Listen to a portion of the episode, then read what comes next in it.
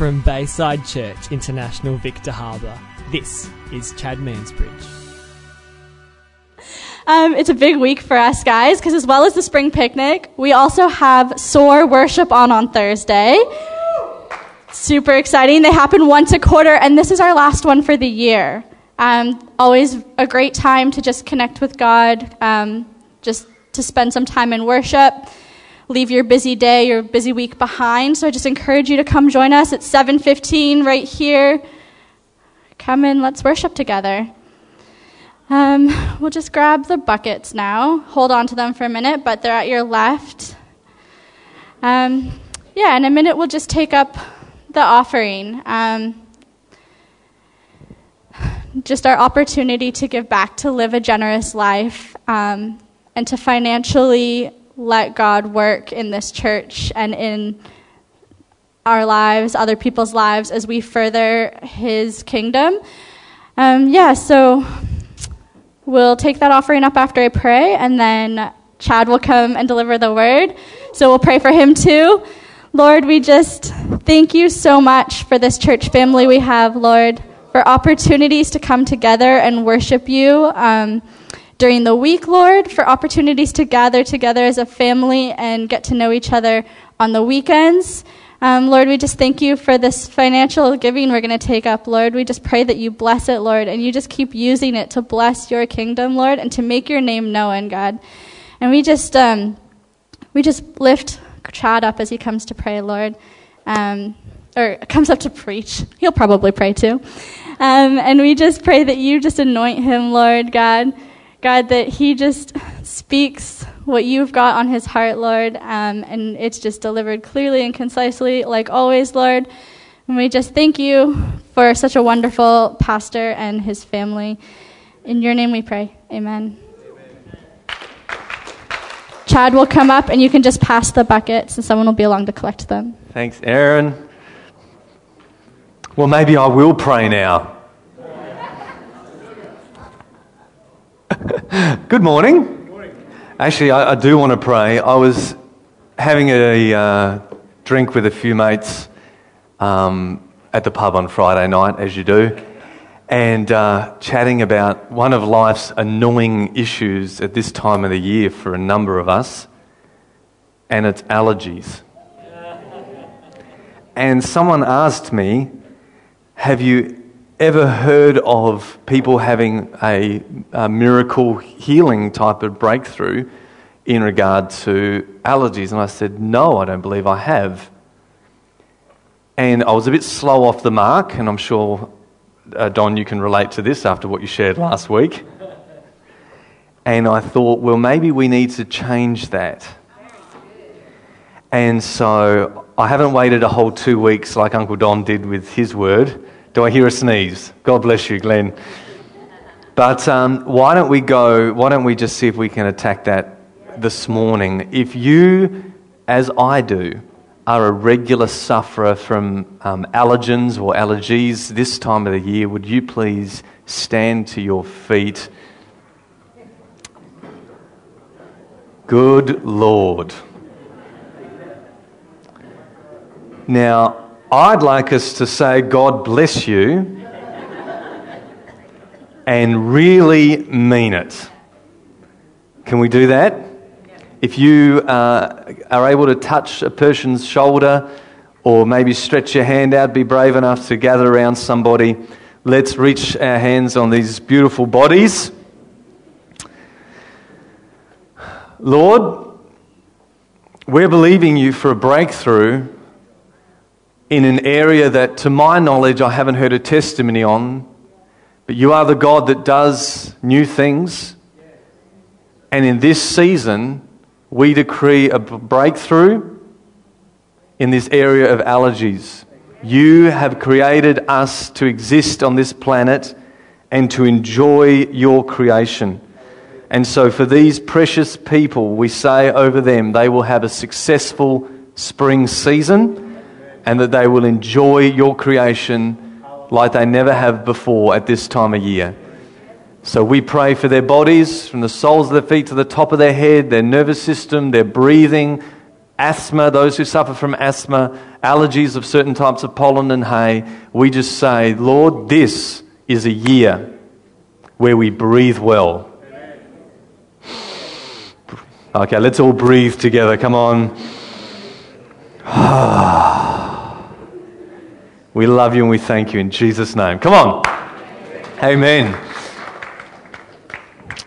Remember, uh, I think we've shared this shared this before, but I remember a preacher once highlighting uh, the way that God revealed his name in the Old Testament as Yahweh.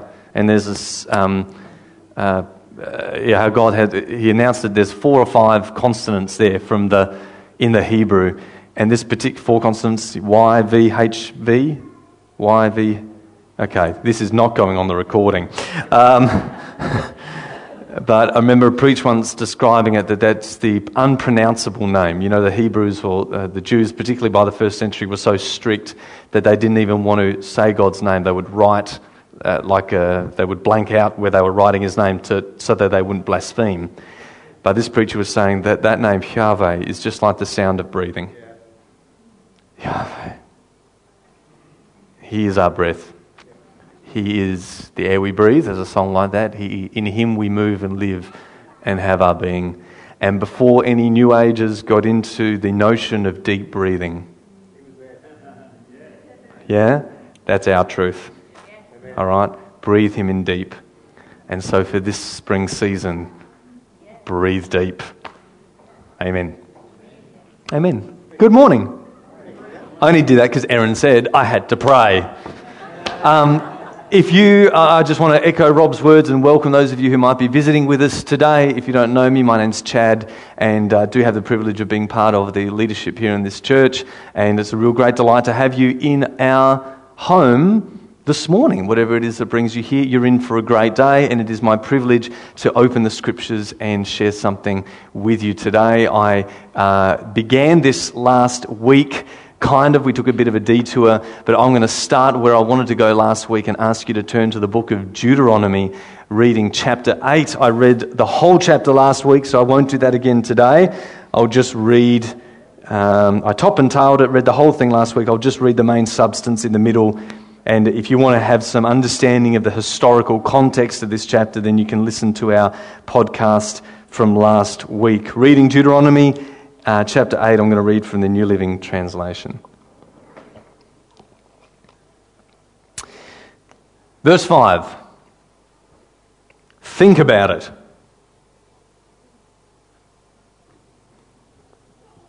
I like that. It's not too early, is it? You okay? Well, we didn't come to church to think, Chad. All right, sorry. Think about it. Just as a parent disciplines a child, the Lord your God disciplines you for your good. So obey the commands of the Lord your God by walking in his ways and fearing him, for the Lord your God is bringing you to a good land of flowing streams with pools of water, fountains and springs that gush out in the valleys and hills. It's a land of wheat and barley, where you breathe well, of grapevines, figs, trees, pomegranates, olive oil, and honey. It's a land where food is plentiful and nothing is lacking. It is a land where iron is as common as stone and copper is abundant in the hills. As we say in preachers' circles, God was, in this point of history, was taking his people from the land of just enough to the land of more than enough. This was their destiny for them again. Listen last week. But when, verse ten, you have eaten your fill, be sure to praise the Lord your God for the good land that he has given to you. And that is the time to be careful. Beware that in your plenty you do not become full and prosperous. Uh, hang on. You do not forget, sorry, the Lord your God and disobey his commands, regulations, and decrees that I'm giving you today. For when you have become full and prosperous and have built fine homes to live in, when your flocks and herds have become very large and your silver and gold have multiplied along with everything else, be careful. Do not become proud at that time. Do not forget the Lord your God who rescued you from slavery in the land of Egypt. Do not forget that he led you through the great and terrifying wilderness with its poisonous snakes and scorpions when it was hot and dry. He gave you water from the rock. He fed you with manna in the wilderness, a food unknown to your ancestors, And he did so to humble and test you for your own good. He did all this so that you would never say to yourself, I have achieved this wealth with my own strength and energy. Remember the Lord your God. He is the one who gives you power to be successful in order to fulfill the covenant he confirmed to your ancestors with an oath. Remember the Lord your God. He is the one who gives you power to be successful. We're in the midst of a teaching series at the moment, the lead up to summer, that we have simply called Set for Success. That's a good Bible word.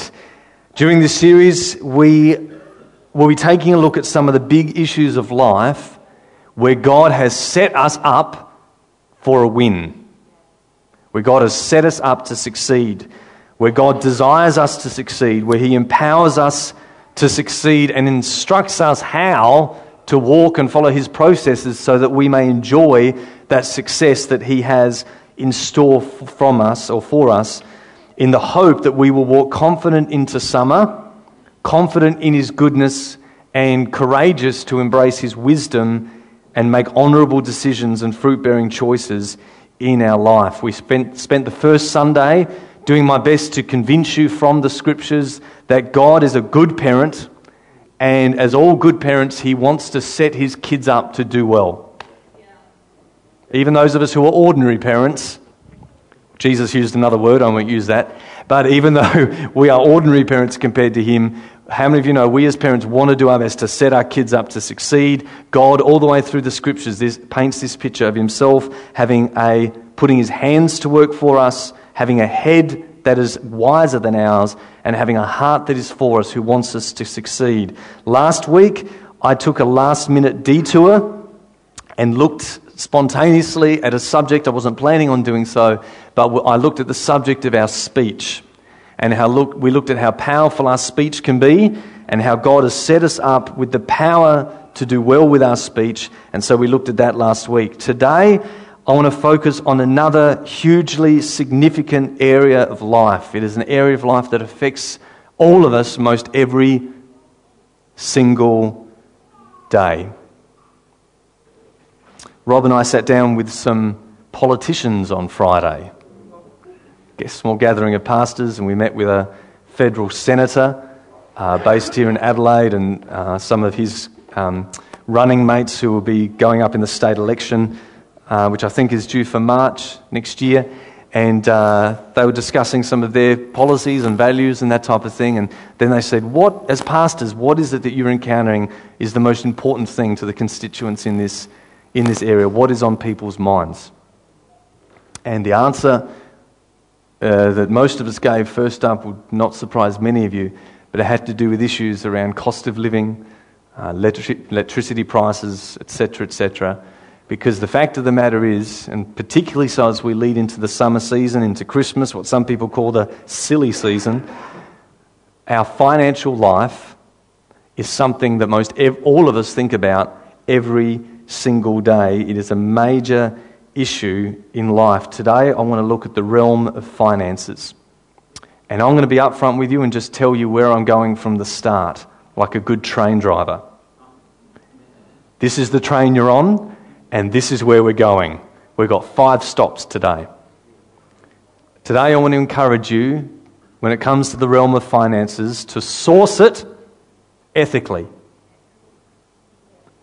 to steward it faithfully, to spend it wisely, to save it strategically, intentionally, and to sow it generously. When it comes to the realm of finances, source it ethically. Oh, go back, mate.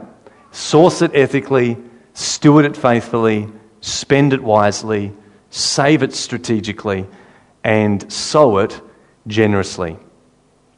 I speak on this subject today knowing that even in this room, and this is not even considering the many people that are listening to this recording in different countries, in many different contexts around the world, I'm speaking to a very broad range of people. This is a massive subject. The Scripture, of course, has a lot to say on it because it is so important to our life and because the Bible was written by Jews. So, you know, it it works. they, this is really important to that culture. And um, and also, I know I'm speaking to a very broad audience, so I'm going to be as broad as I can. I've structured this this way in the hope that, well, first of all, as I've been working on this, I realise this could be a five-week series. So I hope you're comfortable. No, I'm not. No, I'm not, not doing it all today. But I also want to share, as we do every Sunday, share something simply in a way that even if some of these things are not particularly, um, no, I won't put it that way, even if you struggle to listen to advice given by someone who is half your age and in a very different life situation to where you are at, nevertheless, we do not just come to church to hear advice that's good for me. We come here to be equipped in the Scripture so that we can also help others. So I hope that even though, while I'm speaking to a very broad range of people in very different socioeconomic situations and cross-sections and ages, groups and everything, all of us can leave today with God's eternal wisdom that will either be incredibly helpful to you or help you to help others. Because that is a major part of my job as a preacher, and I take that very seriously. I hope you do too. Dad, we thank you for today. As best we know how, we open our hearts and our minds to you. We sit at the feet of the great teacher today. Holy, holy, holy is the Lord God Almighty. We set you, King Jesus, as the Lord of our heart. We set you as the focus of our attention. And we pray that you would speak to us, empower and equip us today with your supernatural wisdom. And so as best we know how, we say, Lord, speak, for your servants are listening.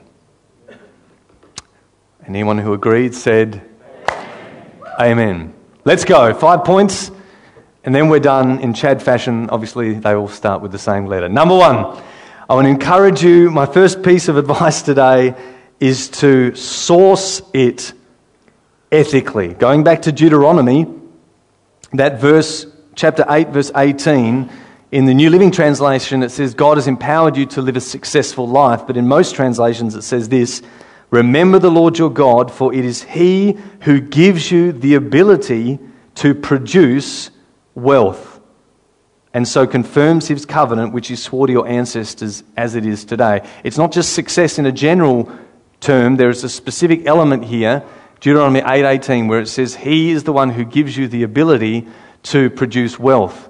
As we understand the story of God's people, when they were in the desert for those forty years after Egypt, God treated them like babies.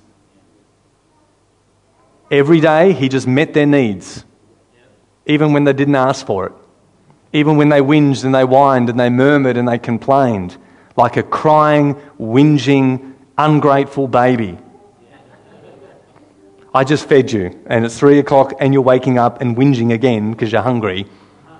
That's what babies do, and that's what God's people in the desert were like, and yet God every day faithfully fed them manna, fed them from heaven. But part of the growing up process, forty years later, as he's now sending them into their own plan, uh, promised land, he is not going to be meeting their needs every day by simply dropping food from the sky. He says, I've empowered you to produce wealth. I've empowering you to produce wealth, so I'm going to, I've set you up to succeed. You're going to take over vineyards. You're going to take over cities. You've got a good land. I've done all that's in my power to set you up to succeed, but you're going to power, uh, you're going to cooperate and partner with me. I, Deuteronomy eight eighteen, have given you the power to produce wealth. And this, he says, confirms the covenant that he made with Abraham, Isaac, and Jacob. In Ephesians four, Paul writes in the New Testament to the New Testament community, and he says this, Ephesians four twenty-eight. Anyone who has been stealing must steal no longer. How many think that's good advice? Yeah. All right. But must work, doing something useful with their own hands so that they may have something to share with those in need. Not enough just to say, thou shalt not steal. Thou shalt not steal, and thou shalt work, that thou shalt share. King James, uh, I'm sure, brings it up.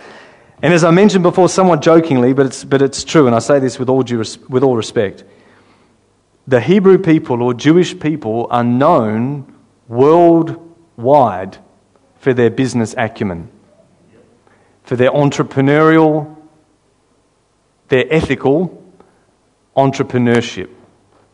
And I personally want to be a part of a community where ethical entrepreneurship is highly encouraged.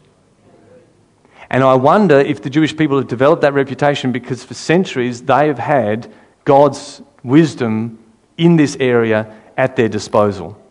The book of Proverbs, which as many of you know was written to, essentially collated from King Solomon, a very wealthy man, written to his sons, has a lot of wisdom and about financial dealings and constantly emphasizes good ethics when it comes to sourcing finance. Here's a few examples. Proverbs eleven verse one. Proverbs eleven one. The Lord detests the use of dishonest scales, but accurate weights find favour with him, or accurate weights are his delight. Proverbs sixteen eight. Better is a little with righteousness than great income because of injustice. By ripping others off, basically. Better is a little done righteously than great income with injustice. Proverbs twenty-one six. Wealth created by a lying tongue is a vanishing mist and a deadly trap. Wealth created by a lying tongue is a deadly trap. And of course, the book of Proverbs finishes, and I can't read all of this today, but it finishes with chapter thirty-one. Again, advice written to a son, which tells the beautiful story of an entrepreneurial woman. Come on, this should be one of your favourite chapters in the Bible. It said, this is it, Solomon's writing to his son, or actually the queen is writing to her son in this last chapter, and she says, this is the kind of woman, mate, that I want you to keep your eye out for. And this is the kind of man you need to be to get her. And in Proverbs thirty-one, we see this wonderful picture of an enterprising, entrepreneurial, income-generating person who is buying property, selling goods, respected in the marketplace, looking after her family, and being generous to the poor. As for me, I want to be part of a community with a culture that encourages excellence and ethics in entrepreneurship. And I'm glad, I mean, even this week, chatting with a couple who just this week are taking steps in their business with entrepreneurship and generating more income. And it's, well, the fact is, God has no issue with us sourcing finances. And the more the merrier, when done ethically and pursuing excellence. God has no issue with us sourcing finance. And entrepreneurship should be something that is applauded. The fact is, this church only exists because a twenty-three-year-old couple fifteen years ago were entrepreneurial in taking a risk to see something that was not become something that now is. The fact is, we are only meeting in this building today because eight or nine years ago, a group of people pioneered, put their hands in their pockets, took a risk to make something for other people to enjoy. And somewhere out there, there are funds for us to source that we haven't tapped into yet. There's a proverb, thirteen verse twenty-two, that says, God stores up sinners' wealth for the righteous.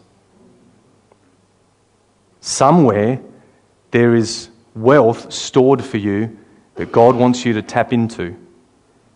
And I pray more and more that creative ideas, entrepreneurial enterprises will arise in the Christian church as we source the income that God has making available to us and do so with ethics, and do so with excellence. Amen. So listen, when it comes to finance, source it creatively. Source it consistently. Source it courageously. But please, source it ethically. And if anyone agreed, you can say, that's the first part of advice. Number two. What's number two? Steward it faithfully. Steward it. Is it stew or stew? Steward it faithfully. In Luke sixteen, when Jesus taught on finance, uh, one of the many times Jesus recorded speaking on finance, Luke sixteen, in verse eleven, he says this, if you've not been, if you are untrustworthy with worldly wealth, who will trust you with the true riches of heaven? And if you're not faithful with other people's things, why should you be entrusted with things of your own? Being faithful in stewardship. The whole idea of stewardship is that you are made responsible for something that belongs to someone else. That's what stewardship's about. Stewardship is about having something in your possession that doesn't belong to you. It's about having something in your possession that's not your possession. Does that make sense? Stewardship is about having something in your possession that's not your possession, it belongs to someone else. And faithful stewardship is about taking that which is not yours and doing what the owner wishes with it. For example, this week I go to Damo's coffee shop, an entrepreneurial uh, exercise this year, new business, so I want to go support new local business, of course, and uh, they do great coffee. So I go to Damo's coffee shop, and uh, there are like fifteen people filling up his little shop there, and he's a bit flustered. But as you all know, when you look for a restaurant or a cafe to go to, you go to the busy ones, don't you, okay? Even if they're a bit flustered, a little bit rude, that's fine. It means good quality. I heard that from a Chinese preacher once. He said, you want advice on going to a Chinese restaurant. You want the staff to be a little bit rude. Because they're too busy to be nice. Uh, that means there's good food there. Um, so I go to I go to Damo's and I say, mate, you look a bit stressed. The shop's full. This is great. And he says, mate, I haven't had any time to get out today. I've run out of milk. Do you mind doing me a favour? I said, sure. He hands me a twenty dollar note. Doesn't he? Hand me a twenty dollar note. You do, Toad. Give me a twenty dollar note. Okay, he hands me a twenty dollar note and he says, Chad, go and buy t- uh, ten litres of milk for me down the shops. So I go down the shops and I had that twenty dollars in my hand. How many of you know that twenty dollars, oh, you've missed the moment now, man, forget it. How many of you know he gives me that twenty bucks to go buy him some milk, he's taken it out of his till. I go down to Veg Out or wherever I go to buy milk. This money is not mine. Okay, I am stewarding it for somebody else. It belongs to Damo, so my responsibility as a faithful steward is to take that which is not mine and do what the master wants me to do with it, which is to buy milk for his shop. If I was to walk out of that shop and go, oh, twenty bucks, I'll go buy my coffee somewhere else this morning, five of them, you know, no, that would be unfaithful as a steward. I take what is his and I do what he wants with it. And unfortunately, of course, I do that because I'm a faithful steward. I come back, I buy him uh, ten litres of milk and he shouts me a coffee, thanks, Damo. It goes so well that Damo says, you know what, I want to start opening Chad on a Tuesday and I know you're a pastor, you only work one day a week, so do you want to work for me and open the shop for me on a Tuesday? He said, I'll, I'll pay you thirty bucks an hour, six hours, that's one hundred eighty bucks, I'll leave it in the top drawer for you when you come in. I said, no problems at all, mate.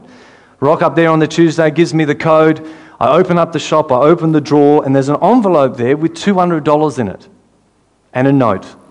Chad, here's your inco- here's your salary for the day, one hundred eighty dollars, and I've left you an extra twenty because you'll need to buy milk today for my customers.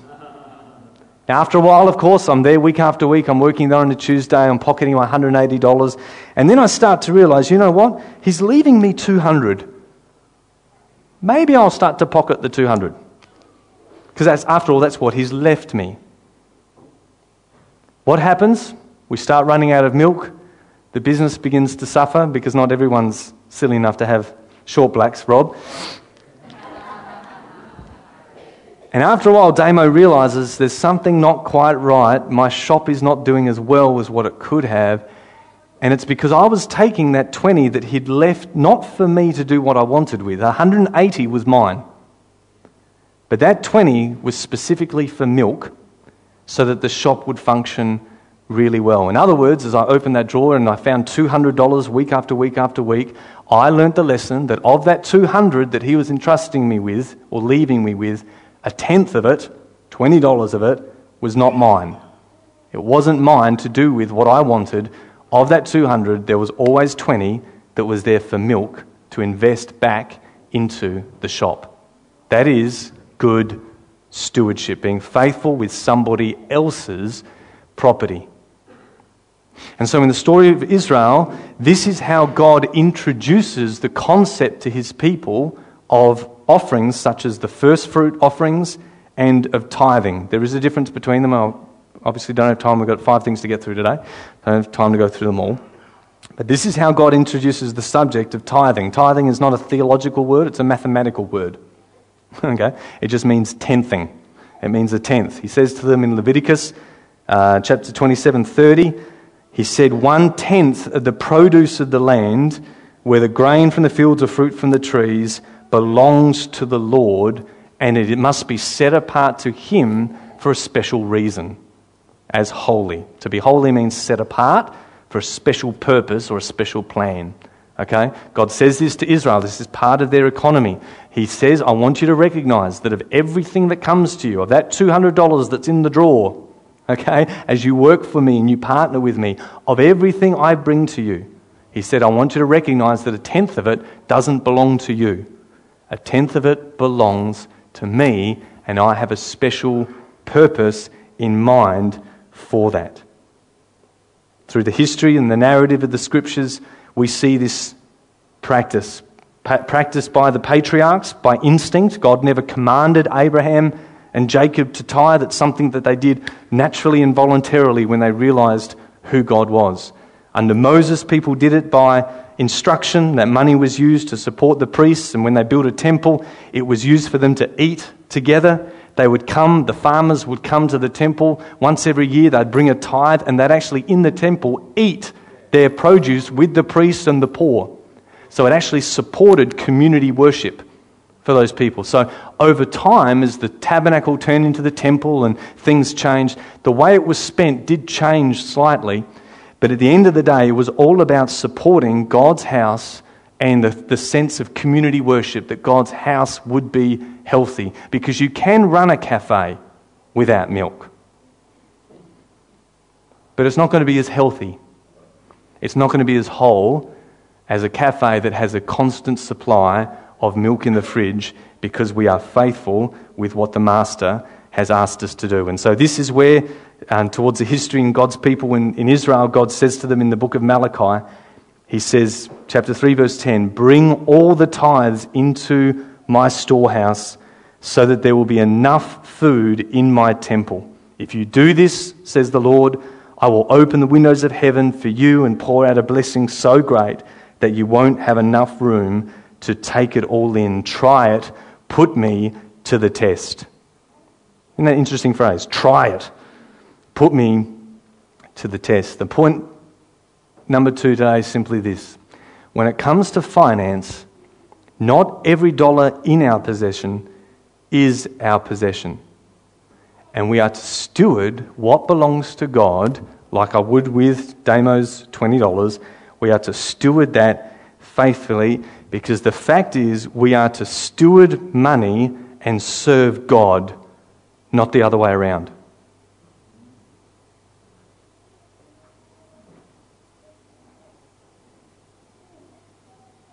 I'm going to say that again.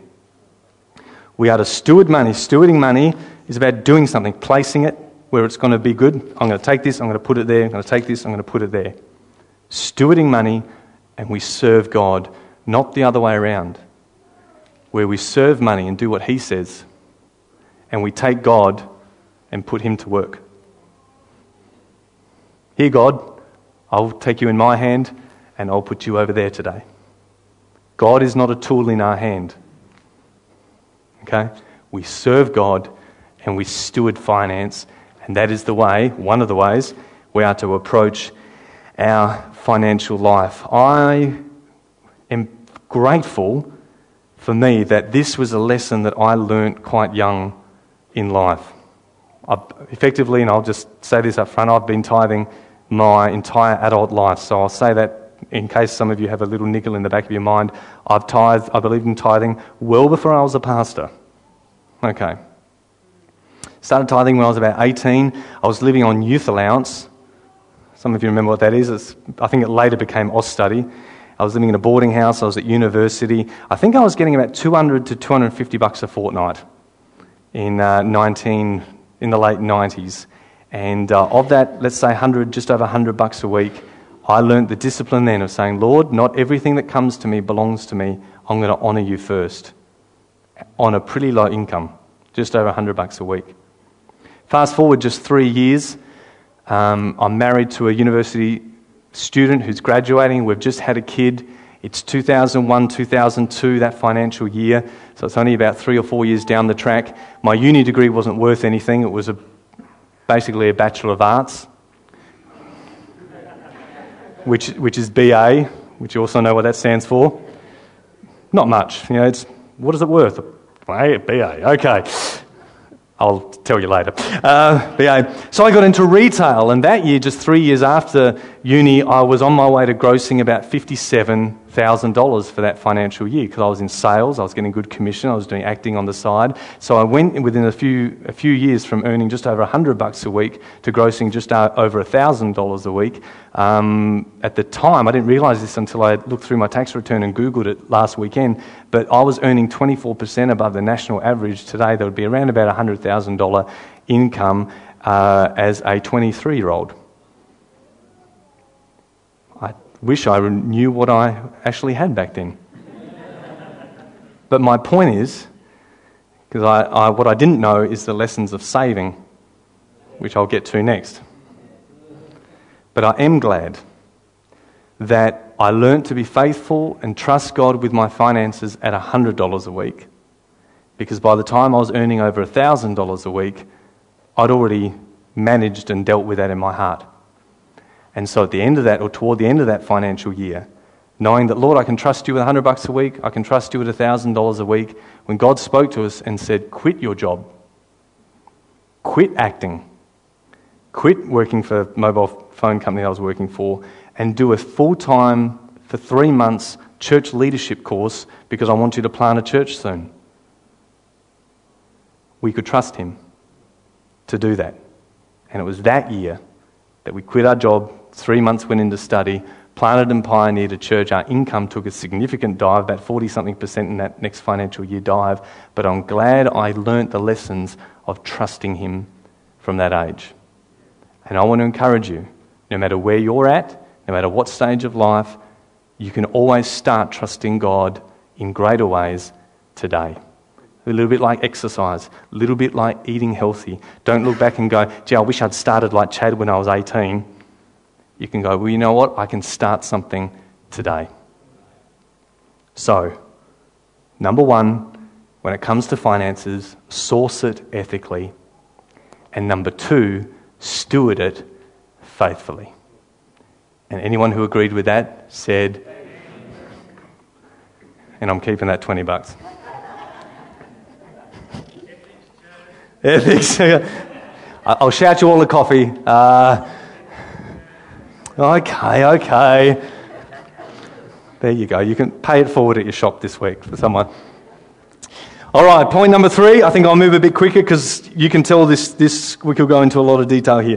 Point number three, spend it wisely. What do we do with money? We spend it wisely. The fact is we spend money almost every single day. Simply getting here this morning, most of you spent money. You started a car. You had breakfast before you came. Maybe you had a coffee or two. When we got here this morning, we turned on the lights. We we started spending money. Chick, there it goes. Oh, God, don't even think about it. So we are we are spending money all the time, and spending money wisely is a really important thing. I want to leave you with three keys that I can't go into detail in, but here's my advice to you today. Number one, when it comes to spending money, do so with a heart that is content, with a head that is considered. That means you think about it. And with hands that are controlled. Many financial issues would be avoided if we spent money from a place where our heart was content, where our head was considered, thoughtful, all right? And where our hands are controlled. It always starts in the heart, because simply put, the heart of the issue is an issue of the heart.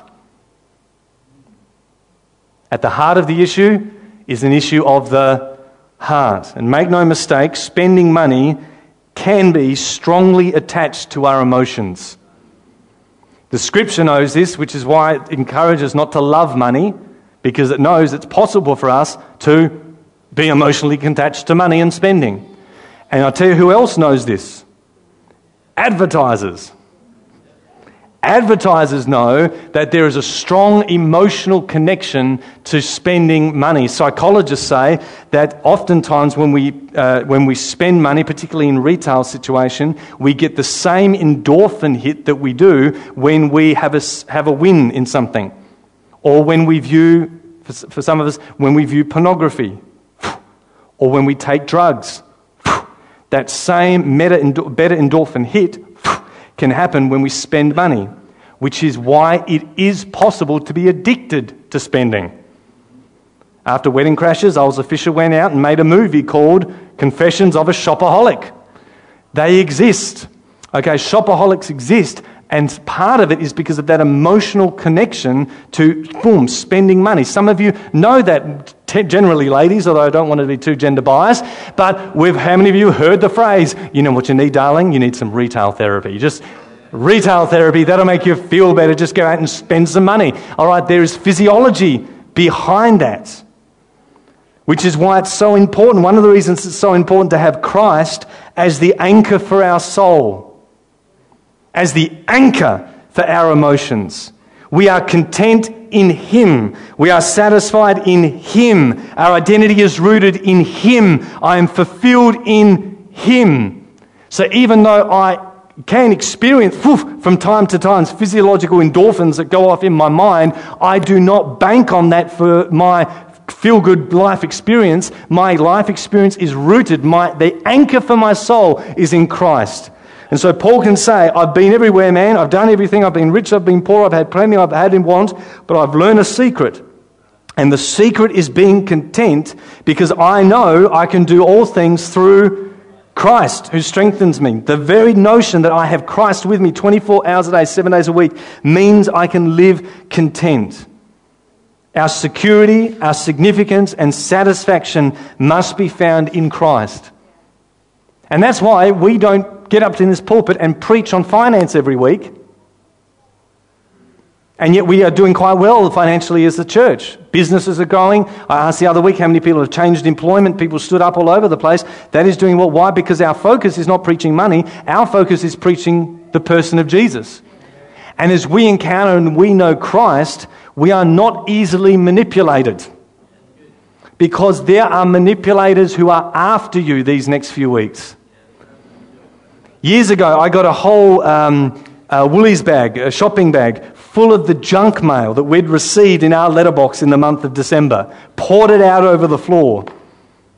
We don't we don't do junk mail anymore, but uh, no offence to Joyce and her team, but uh, but poured, poured junk mail out on the floor. People are after your money, and they'll use manipulation to get it if your heart is not content. If your the, the soul, your emotions, your soul and emotional health is not found in the things you buy, and advertisers know this. Number two, with a head that is considered. I, I don't have time to look into that other than simply to say, think clearly about how you spend. One of the one of the few T V shows I enjoy every week and that I watch with my kids, even though it is M-rated and it's targeted at adults, is the Gruen show on A B C. Because I want my kids to be educated on how advertising works. I want them to think and be aware of how advertising works, of how spending money, we need to think about how we do that. And lastly, to spend, in spending money, do so with hands that are controlled. I love this this proverb, twenty-five verse twenty-eight. Proverbs twenty-five twenty-eight says, a person without self-control is like a city whose walls have been broken down. So obviously it's written in a context where a city has walls to protect it. The city's walls are there so that they can have gates, so that the leaders of the town, like the Proverbs thirty-one woman and her husband, they sit there at the gates, and what comes in, they know everything that's coming in, and they know everything that's going out. They know everything that's coming in, and they know everything that's going out because they go through the gates. Now what happens when that city has broken down walls? You don't know where it's going out. It could be going out anywhere. Looters. Even even uh, well-intentioned people taking money out. You've got no idea where that's going. And a person without self-control is like a city whose walls are broken down and you just don't know what's going on. One big lesson in this, number one, obviously, and you, you take this, you advise other people about this, control your hands. You are in control of your spending. So set a budget and stick to it. Lesson number one. And lesson number two, make sure it is your hands that are taking money out of your city, not other people. And this is especially important in the era of automated payments. This is why every now and again, as convenient as they are, we need to do an audit on some of our regular spending habits. People in Australia, I don't have the statistics, but once they sign up to a bank, they very, very seldom ever leave because it's just too much hassle. And yet all it takes is every few years, do a bit of an audit on your interest rates and your fees, and shifting banks might save you thousands because there's just money regularly going out that you are not taking control of. I have an account with a mobile phone company. I was on a seventy dollars a month plan. Four months ago, I rang them up because I thought my two years had come to an end and I wanted to ask about some things. And they say, oh yeah, you're out of contract four or five months ago. I'm like, oh great, what does that mean? Well, it means you can move down to forty dollars a month and get more stuff. more, way more data, way more stuff, for almost half the price. I'm like, you, I've been, when could I have done it? Oh, four months ago you could have done it. Oh, you didn't tell me. No, no, we don't tell you that. So audit your automated expenses because you might have money going out that is beyond your control. Take hold of your spending. All right? It's your money. You're in control of it. Spend it with controlled hands and make sure other people aren't dipping in. Is that good advice? Spend it wisely with a heart that is content, a head that's considered, and hands that are controlled. Number four, because it's Christmas and because of the nature of today, I am just going to do this one briefly and maybe we'll do some more on this next year. Finances, source it ethically, steward it faithfully, spend it wisely. Number four, save it. Strategically, deliberately, intentionally, thoughtfully, regularly, consistently, consultatively. Save money strategically. Three big areas of saving money. Number one is for sizable purchases. Number two is for security. And number three is for your successes. There's a proverb that says a wise man or a righteous man leaves an inheritance for his children's children. Saving money for your successes to set them up for a win. Won't go any time into that today. Saving money, number two, for security. Investments, be it property, obviously your own home, or other areas of investments, like Joseph, who stored the wealth of Egypt in the good years. Knowing for security for the future. Proverbs six talks about admiring the ant who stores in one part of the year so that he makes sure when a different season comes, he's got what he needs at that time. Again, don't have time to go into that today other than to say, in my early adult years, that is my biggest regret.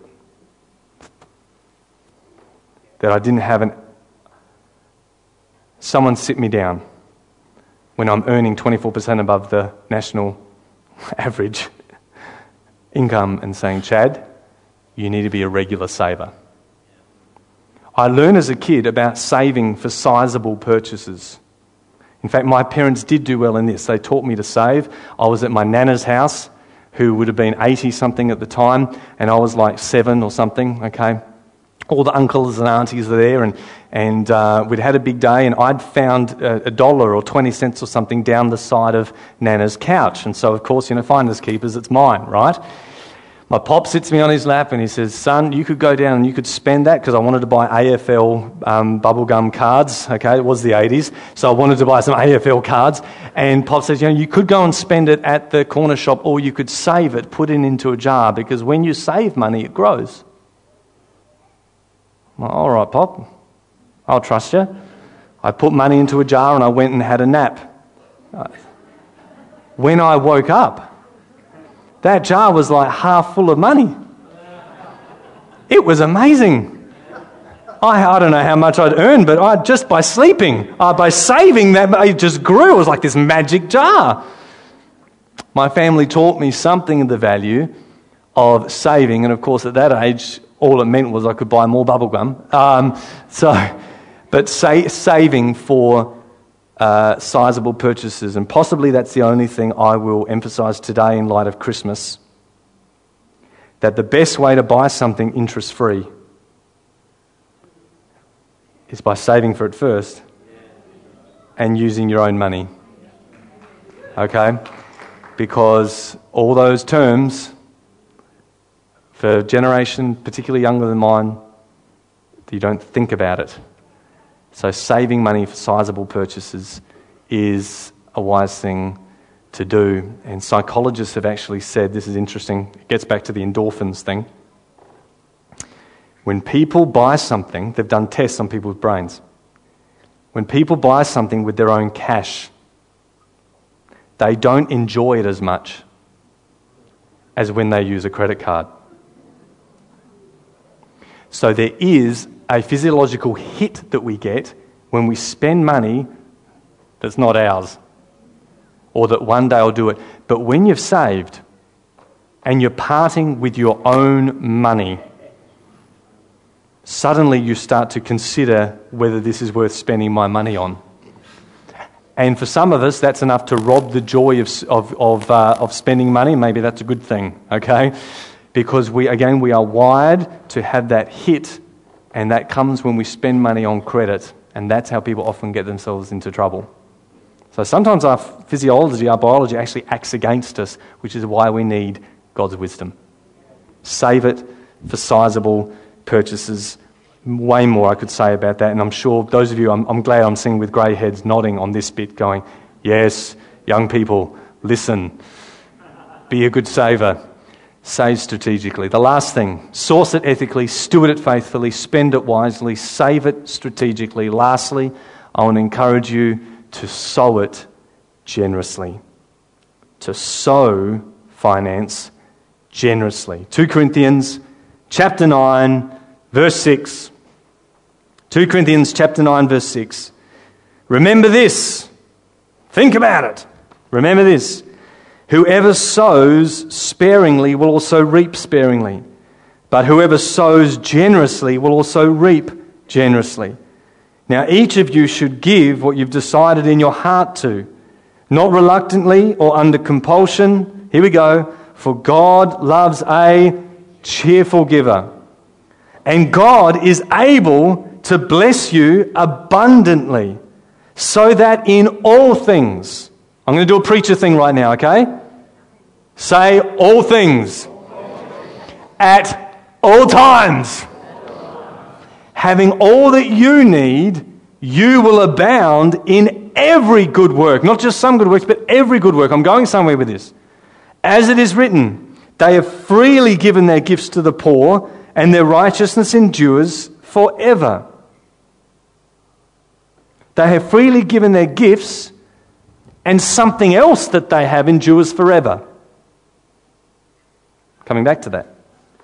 Now, he who supplies seed to the sower and bread for food will also supply and increase your store of seed and enlarge the harvest of your righteousness. You will be enriched in every way. Do it again. Come on, say, every way. So that you can be generous on every occasion. And through us, your generosity will result in thanksgiving to God. This service you perform is not only supplying needs of the Lord's people, but is also overflowing in many expressions of thanks to God. Very quick point, many of you have heard this. First of all, we go, God supplies bread for the eater. How many of you are eaters? Yes. How many of you are eaters? Yes. All right, come on. God supplies bread to the eater, and he provides seed to the sower. How many of you are sowers? Well, those of you who are sowers are the ones who give seed to. So be a sower. Be a sower. The second thing, the main thing I wanted to pull out of this passage was this. There is a link between generosity with finance, sowing generously, and, betw- and between that and between abundance in every area of life. There is a connection between being generous with finance and abounding in every good work. Here's the point, preacher. It's a difference between storing seeds and sowing seeds. If you have apple seeds, very basic, all right kids, very basic. If you have apple seeds and you save them like Joseph did in the end of Genesis, if you save seeds, in the future, what do you have? Seeds. And saving's a good thing. And if you put it in the magic jar, you have more seeds, okay? We learned that lesson. If you sow seeds, what do you end up with? Seeds and trees and fruit and a home for birds and shade and some beauty for an artist and a branch for a swing for your child, et cetera, et cetera, et cetera. So storing seeds, yes, in, is projecting into the future, you will have seeds. Sowing the same seeds results again into the future, but it abounds in more work than just, in more goodness than just that. That makes sense? So Paul's encouraging these people, listen, be generous in giving your finances, because as you're generous, it's not just producing food for people, financial food for people, it's producing thanksgiving to God. It's resulting in the gospel being preached. It's resulting in God being glorified and honored. It's, it's, it's, it's, it's, it's resulting in other things. So there is a difference between storing and sowing. Both put the benefits of money into the future, but sowing produces more than just more seed. Does that kind of make any, have I made any, any sense? You're, you're just thinking about my magic jar, aren't you? My interest-producing jar. Philippians four, Paul writes to one of these churches that was very generous in this whole history here. And he says, I don't, as I'm asking you to please give to these poor people in Jerusalem, to share with them, I'm not doing this for their sake. And as I'm asking you to provide for me as I'm preaching around the world, I'm not doing that for my sake. He said, I'm asking you to be generous because I've got this thought in my mind. Something is going to be credited to your account. Philippians four seventeen. I'm interested in what is going to be credited to your account. By sowing generously with your funds, I'm interested to see what kind of tree will grow from that and the benefits that you will enjoy and that many others will enjoy because of that sown seed. What's your point, preacher? Particularly this Christmas, please remember to sow generously. please remember to share with those in need. Don't give money away.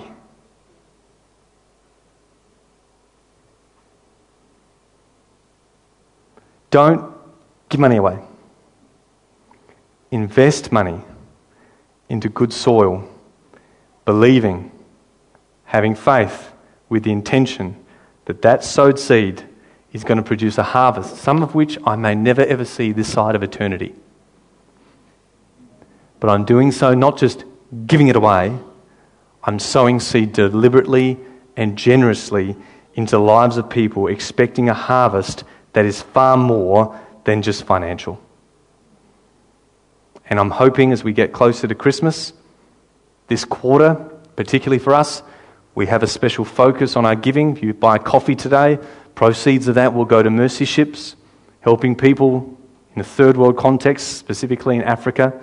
And as we get close to Christmas, we'll have other opportunities to sow generously into that area. Many of you give and sow into other areas. Please remember over this Christmas season to sow generously. The point of today is this: God is a good father who sets his kids up for success in every area of life. One of those major ones has to do with our financial health and financial lives.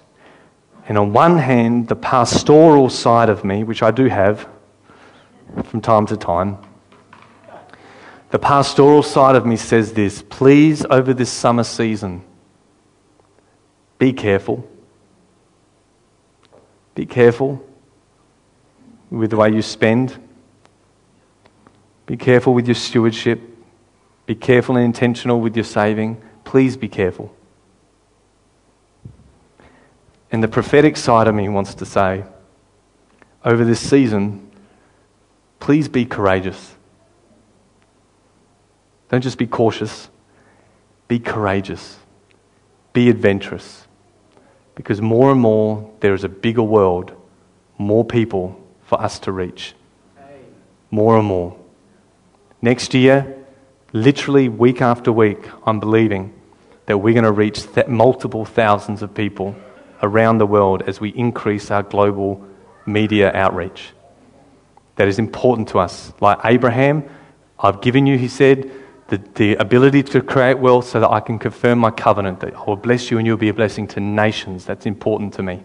It's important to me. I want, I want to be translated into more languages next year. I haven't shown you yet, but I have my book in Chinese now. Did you know that we're selling on mainland China? That resources from this church are in the hands of mainland Chinese pastors. I want more of that next year. Here in this local community, I want to see more. We've got more people struggling in this in this area than ever before. I want more volunteers in our Friday night food run. I want to reach more families with practical things. I want to hear testimonies of broken families that are coming together. It was great to hear one a couple of weeks ago. What is better than hearing one of them? Hearing four of them. What's better than having one person baptized or having ten of them? What's ha- what's better than having one person respond to Christ and put up their hand and say, I want to receive? Well, having a hundred of them. That's what's better. Okay, so I want to see more and more. So the, the, the, the pastoral side of me says over Christmas, please be cautious. And the prophetic side of me says, as we move into summer, please be courageous. And let's use finance for what God has given it to us for. It is a tool in our hand, one of the many tools that we have to advance his kingdom and to make a difference for all eternity. When it comes to your financial life, source it ethically. Be creative. Be entrepreneurial. I love it. Source it ethically. Steward it faithfully. No matter where you're at, begin now. Steward it faithfully. Spend it wisely. Save it strategically. And sow it generously. Has that been helpful to anyone today? I hope so. All right. How about you put your hand on your heart? um, I'm going to pray for you, and then you're going to pray for someone else. Okay, so you first, get you out of the way, and then we'll get on to someone else. Um, Dad, I thank you for this word that I've received today. and Holy Spirit in the broad brushstroke of truth that you've revealed, is there one takeaway for me that you want me to embrace and to accept and to follow up today? Do I need to make a decision?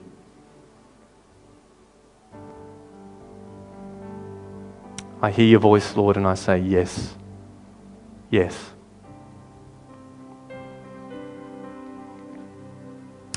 Lord, I also pray that this, you would use these truths today and you would empower me to help others with them. Right now, just trust Holy Spirit to put someone on your mind or someone in your heart. Perhaps finances is a struggle for them. Perhaps they're earning lots of money and you're seeing them do it unwisely. There's someone, Holy Spirit, just drop in my heart, drop in my mind, that I can share your wisdom with. Lord, give me that opportunity to share with them.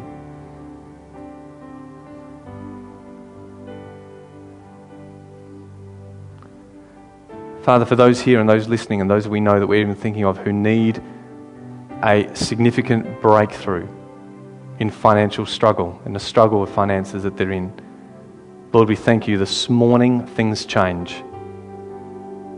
Come on, we prayed for hay fever before. Right now, we pray for those who are struggling financially, and we declare the strong hand of God, the strong voice of God, the generosity of God to be displayed. Lord, right now, I pray that you'd release strategy, creative entrepreneurship, creative ideas.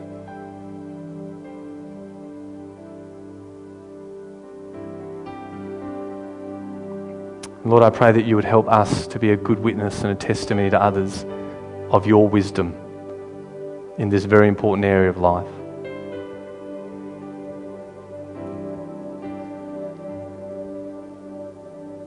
We thank you that you gave your all for us. How will he who did not spare his own son, but great, but gladly gave him up for us all, how will he not also give us everything that we need? We thank you for your indescribable gift. For God so loved the world that he gave. And we are so grateful for that today. Holy.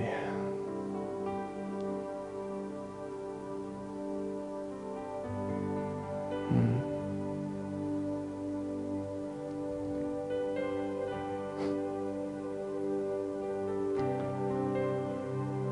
Close this off. I think my, I've run out. I've run out. Your turn. He said he's run out. I don't think he's run out. I think it's just refilling. We've probably seen an example of of all of this in our message, in the sense that the emotional and spiritual energy that was spent here today, it was sourced ethically. What Chad shared with us, he stewards his spiritual life and who he is, and the, we just we just see the ethics in that. He spends really well of who he is, and he saves up. He's pretty strategic. It doesn't always all come at once, but when it comes out, it's really generous. You know. We all need to really just grab hold of this and go into today and take some time and, and think about it. Have a really good think about it. Have a really good think about it. And there's a real challenge on the on the underlying thing of of ensuring that the work of God is done well. And the work of God needs money to do it. It's just, so well, I'll just pray. Well, you, someone else might be praying and you might be the one who's going to release. I'll just pray. Yeah, that, that's a, a good cop-out, um, especially if you're not prepared to put your hand in your pocket as well. I um, I, I do know a few things, and I'm not, this is, I just want to say this, that in this issue of tithing, Bill Hybels, who you might know that name, made this point when he was talking about this subject, that if every person in a church tithes, that church has all the finances it needs to do what God called that church to do. A good saying. It's a whole investigation on its own. So folks, why don't you stand? Come to your feet. And just stand in appreciation of this awesome, wonderful God who opens the storehouse of heaven and pours into our lives everything we need and beyond. And sometimes we don't think we have, but at the end of the day, we have a God who loves us, who's forgiven us, gives us life and hope and a future. And you know, I, this is not me just saying stuff. I'm old enough to have been through lots of stuff in life and had to, had to deal with everything. There's not much I haven't dealt with. And you still do it. So Holy Spirit, come. Open heaven over our lives and let your glory and your goodness flow into our hearts in a way that we know that you've got us, Lord. That you've got us and you won't let us go. And when we're struggling, you're with us and you won't let us go and you will get us to the other end of it. When things aren't working for us, Lord, you're there with us. You're a God who doesn't stand aside from us and just let us go on our own. So open heaven, Lord, and bring a deep sense of your presence and your leading. Father God, you are so generous. Then, Lord, let your generosity flow into our, into our lives and our beings and through us into a community in Jesus' name. This has been a podcast from Bayside Church International. Thanks for listening.